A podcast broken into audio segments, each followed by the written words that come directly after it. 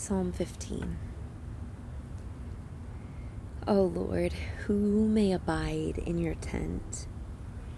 Who may dwell on your holy hill? He who walks with integrity and works righteousness and speaks truth in his heart.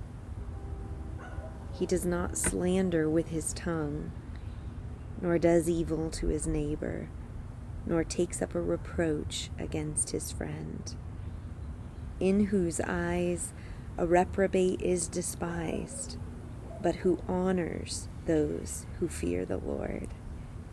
He swears to his own hurt and does not change. He does not put out money at interest, nor does he take a bribe against the innocent. He who does these things will never be shaken.